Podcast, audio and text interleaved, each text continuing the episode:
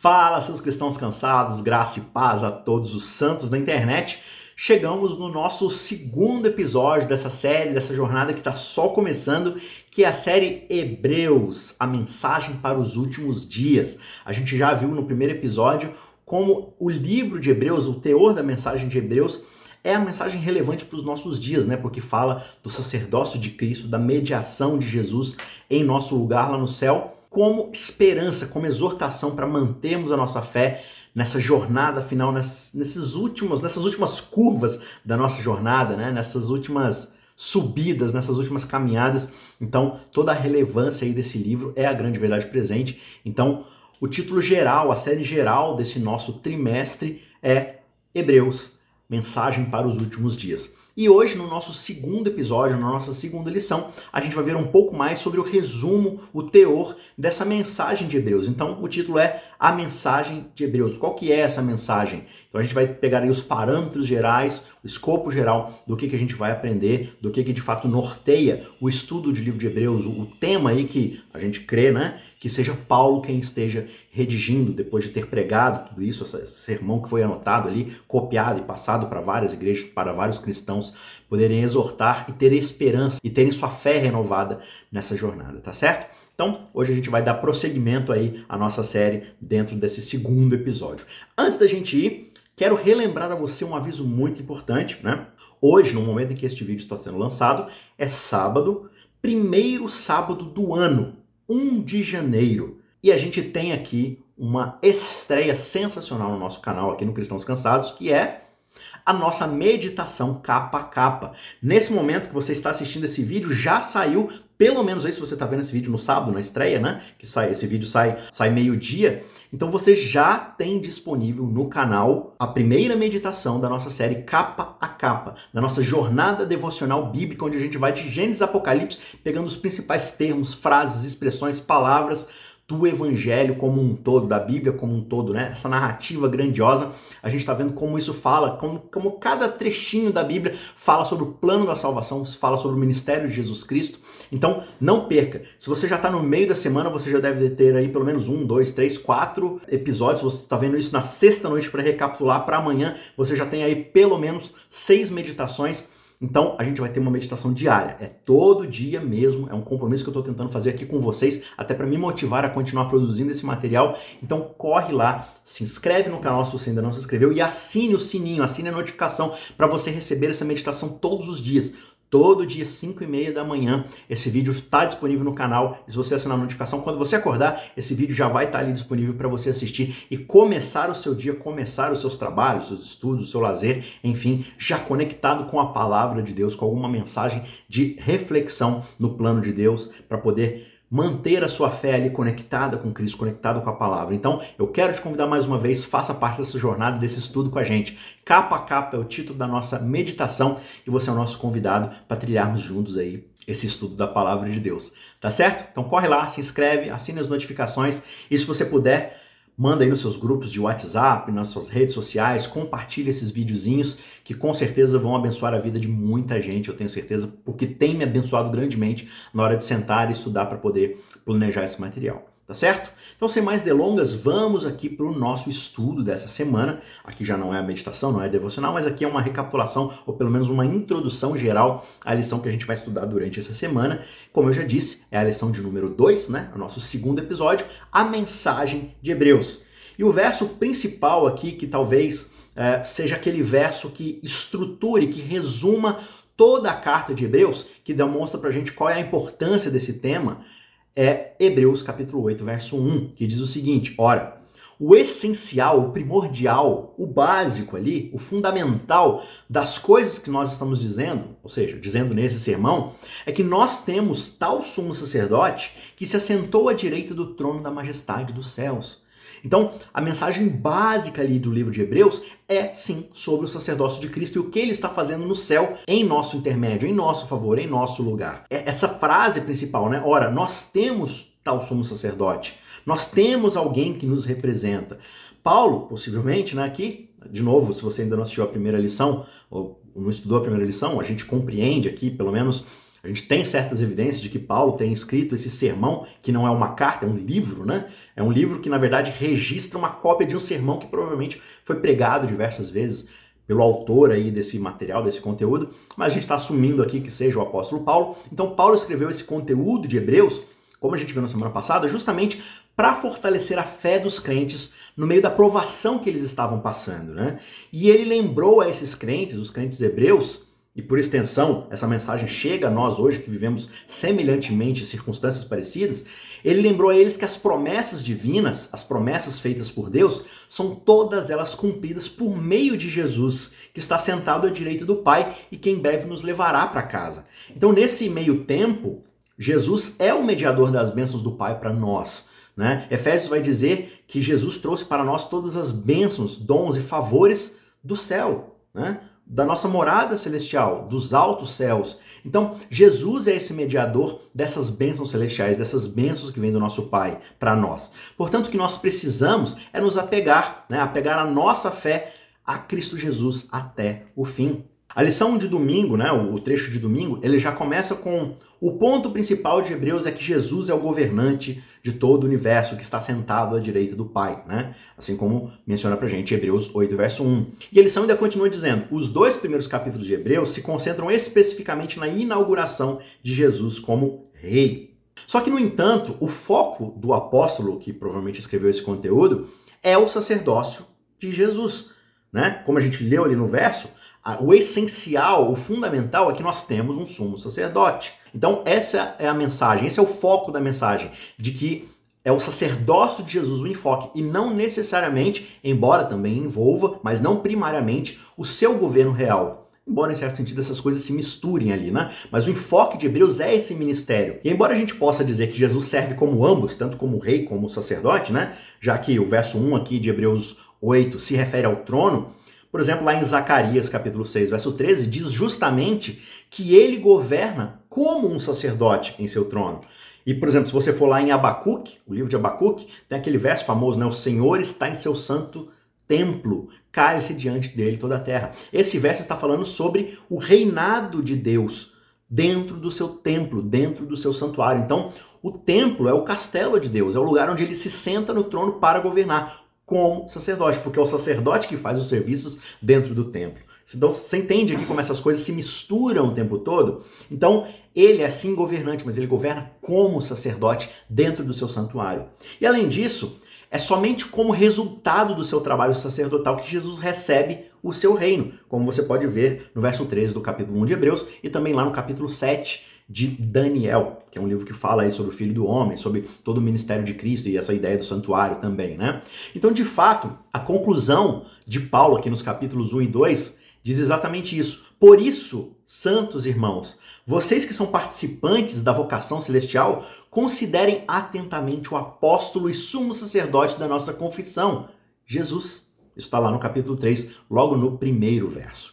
Por isso a gente vai buscar uma abordagem ligeiramente diferente da lição aqui para os capítulos 1 e 2. Não é antagonizando, é simplesmente trazendo essa perspectiva um pouco mais próxima ali do que a mensagem de Hebreus está trazendo para gente. E o ponto inicial, o primeiro ponto aqui, é que Jesus é plenamente Deus. Isso precisa ficar sem sombra de dúvidas, né? Porque existia toda uma discussão naquela época: será que Jesus era Deus mesmo? Será que ele não era só um homem? Será que ressuscitou? Será que não ressuscitou? Ou às vezes ele não era homem, ele era só Deus. Então tinha essa confusão então, o primeiro ponto aqui, o primeiro capítulo de Hebreus, né, o capítulo 1, ele justamente enfatiza que Jesus de Nazaré foi de fato o Messias, o Filho de Deus, e ele é igual a Deus o Pai. Né? Então, é, há repetições desse contraste entre Cristo e os anjos, especialmente ressaltando que Cristo é digno de adoração mesmo dos próprios anjos, como diz lá no verso 6, né? E o verso 8 vai citar o Pai como chamando o Filho de Deus.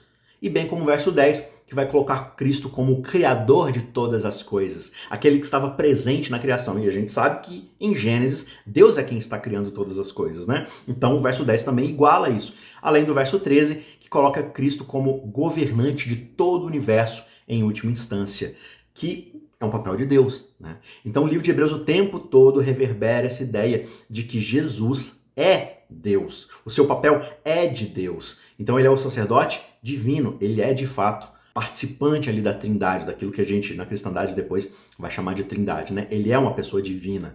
E o segundo ponto para a gente é, refletir também e o segundo ponto, que a gente precisa enfatizar também, já que a gente viu, né? Primeiro ponto, Jesus é plenamente Deus.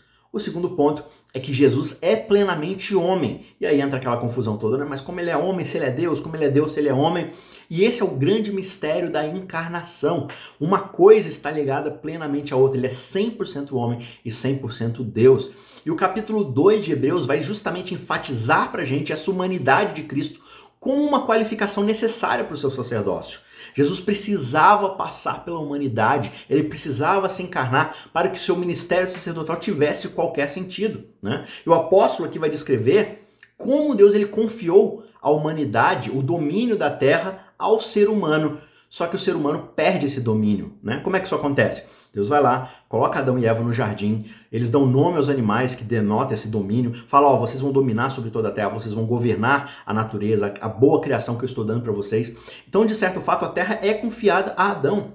Adão agora é o capitão, é o, é o, general, é o governante de toda a terra, debaixo da autoridade máxima e suprema que é de Deus. É interessante que quando você vai para o livro de Jó, aquele momento ali nos, nos bastidores, né, no pano de fundo, onde Satanás ele tenta entrar numa reunião onde os filhos dos homens estavam se reunindo lá com Deus para discutir as coisas do universo, e você tem essa percepção de que lá é como se fosse uma reunião onde o Adão de cada mundo criado está presente nesse conselho, como se fosse uma espécie de senado ali, né?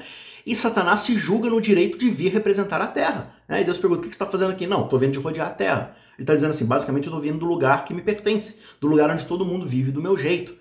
Por que, que Satanás se sente como representante? Porque lá na Terra, aqui na Terra, as coisas são feitas conforme a vontade do inimigo. A filosofia que se vive aqui é a filosofia do inimigo. O governo e as leis desse mundo estão submissas ao príncipe deste mundo, que é o inimigo. Por quê? Porque um dia Adão e Eva, confrontados pela ideia do inimigo, aceitaram se submeter ao seu plano de governo de colocar o eu em primeiro lugar, de buscar as coisas para si mesmo, e assim eles se desconectam de Deus, eles se alienam de Deus. E a Bíblia vai mostrar o resultado dessa escolha, né? Então, o apóstolo aqui de Hebreus ele está mostrando para a gente justamente isso, que o ser humano perdeu esse domínio e o confiou ao inimigo. E aí então ele vai apresentar Cristo como aquele que entra no lugar da humanidade, que assume o lugar do primeiro Adão, para poder reconquistar justamente esse reino, esse planeta que foi perdido. Né? Então ele faz isso e, e é interessante como os, os, evangelhos vão mostrar isso para gente, principalmente Mateus ali, né? mostrando como é que Jesus ele vai é, reencenar ali tudo que Adão fez de errado, Jesus vai fazer certo. Né, as tentações e tudo mais, a jornada no deserto representando o que Israel falhou ali em confiar em Deus e tudo mais.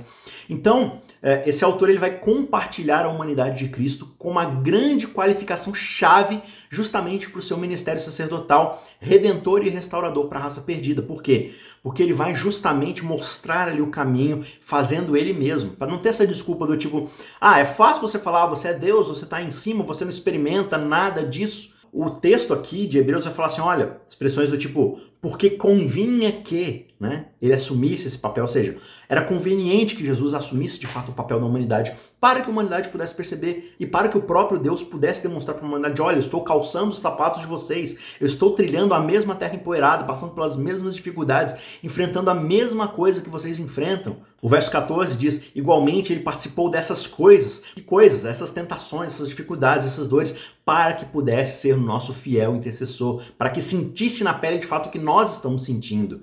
Né? E o verso 17 diz: em todas as coisas, para que ele se tornasse semelhante aos seus irmãos, para ser misericordioso e fiel sumo sacerdote. Né? Então ele diz: Nós não temos um sumo sacerdote que não experimentou o que a gente experimentou. É justamente isso que nós precisamos entender. Essa é a fé que nós precisamos desenvolver. O sacerdócio de Cristo não é alienado à nossa vontade, não é alienado aos nossos sofrimentos, às nossas dificuldades.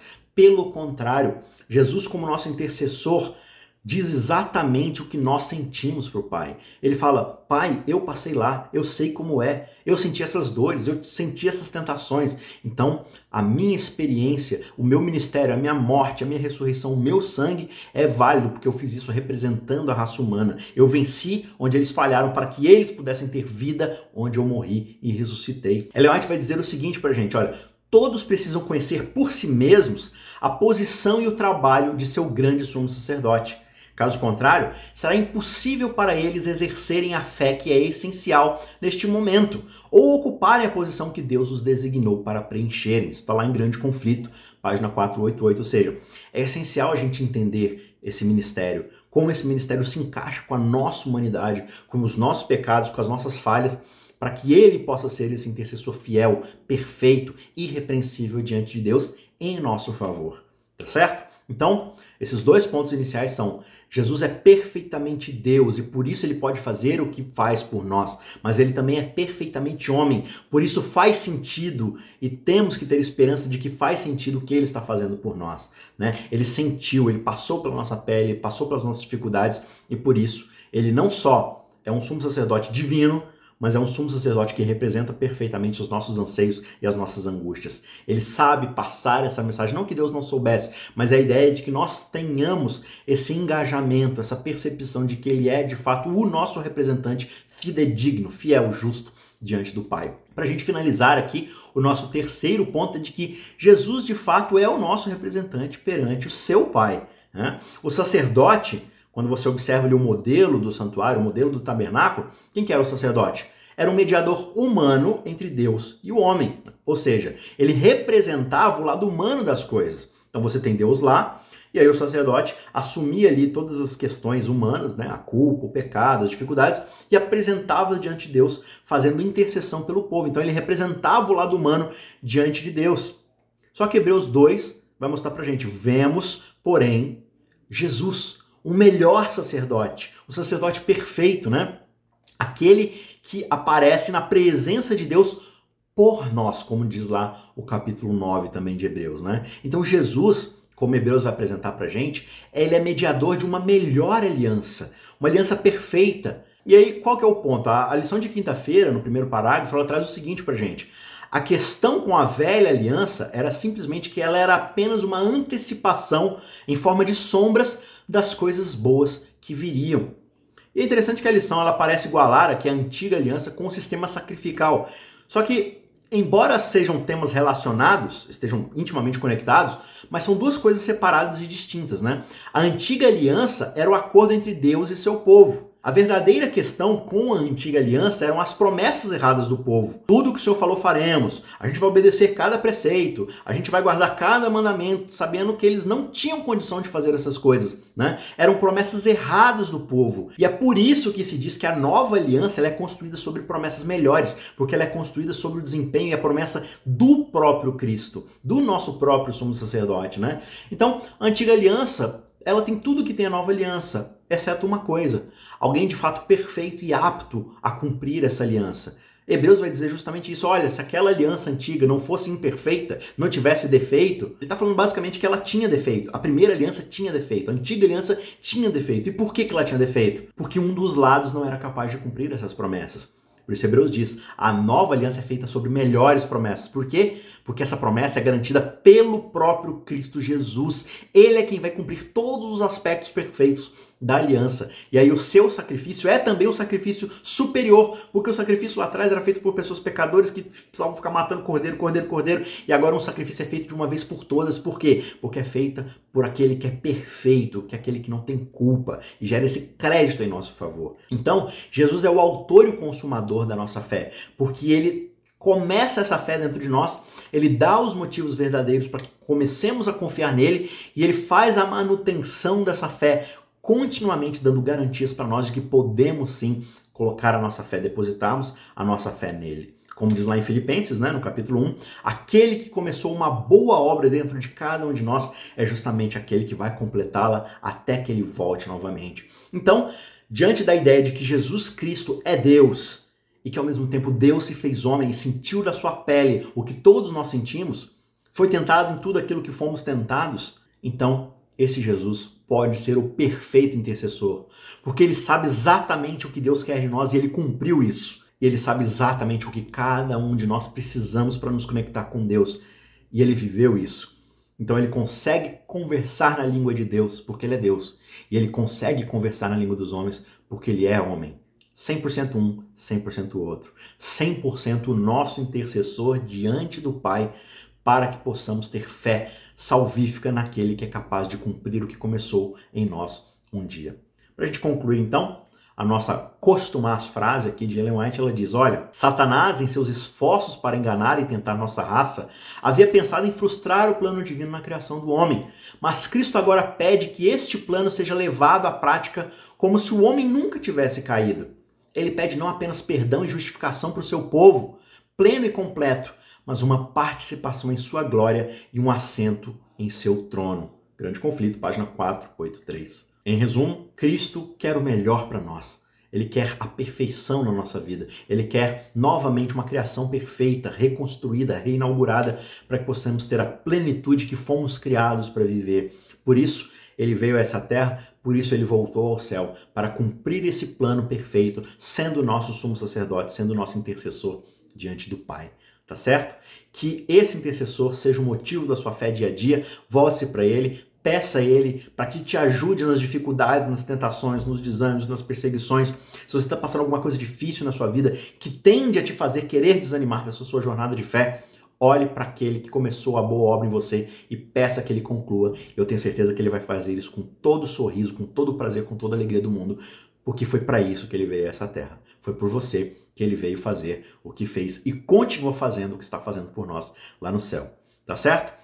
Tenha uma excelente semana, continue estudando a palavra de Deus. Lembrando a você, não se esqueça, assine as notificações e assista as nossas meditações diárias. Assista aí, porque o tempo todo a gente está tentando mostrar como desde o Antigo Testamento se está pregando sobre esse plano de salvação, sobre esse Messias, essa semente que viria para fazer o que ele fez, como o livro de Hebreus também descreve. Então, assista aí diariamente as nossas meditações, não fique de fora, compartilhe com outros amigos. E a gente se vê na semana que vem para o terceiro episódio do nosso Guia de Estudos. Um abraço e até lá. Tchau, tchau.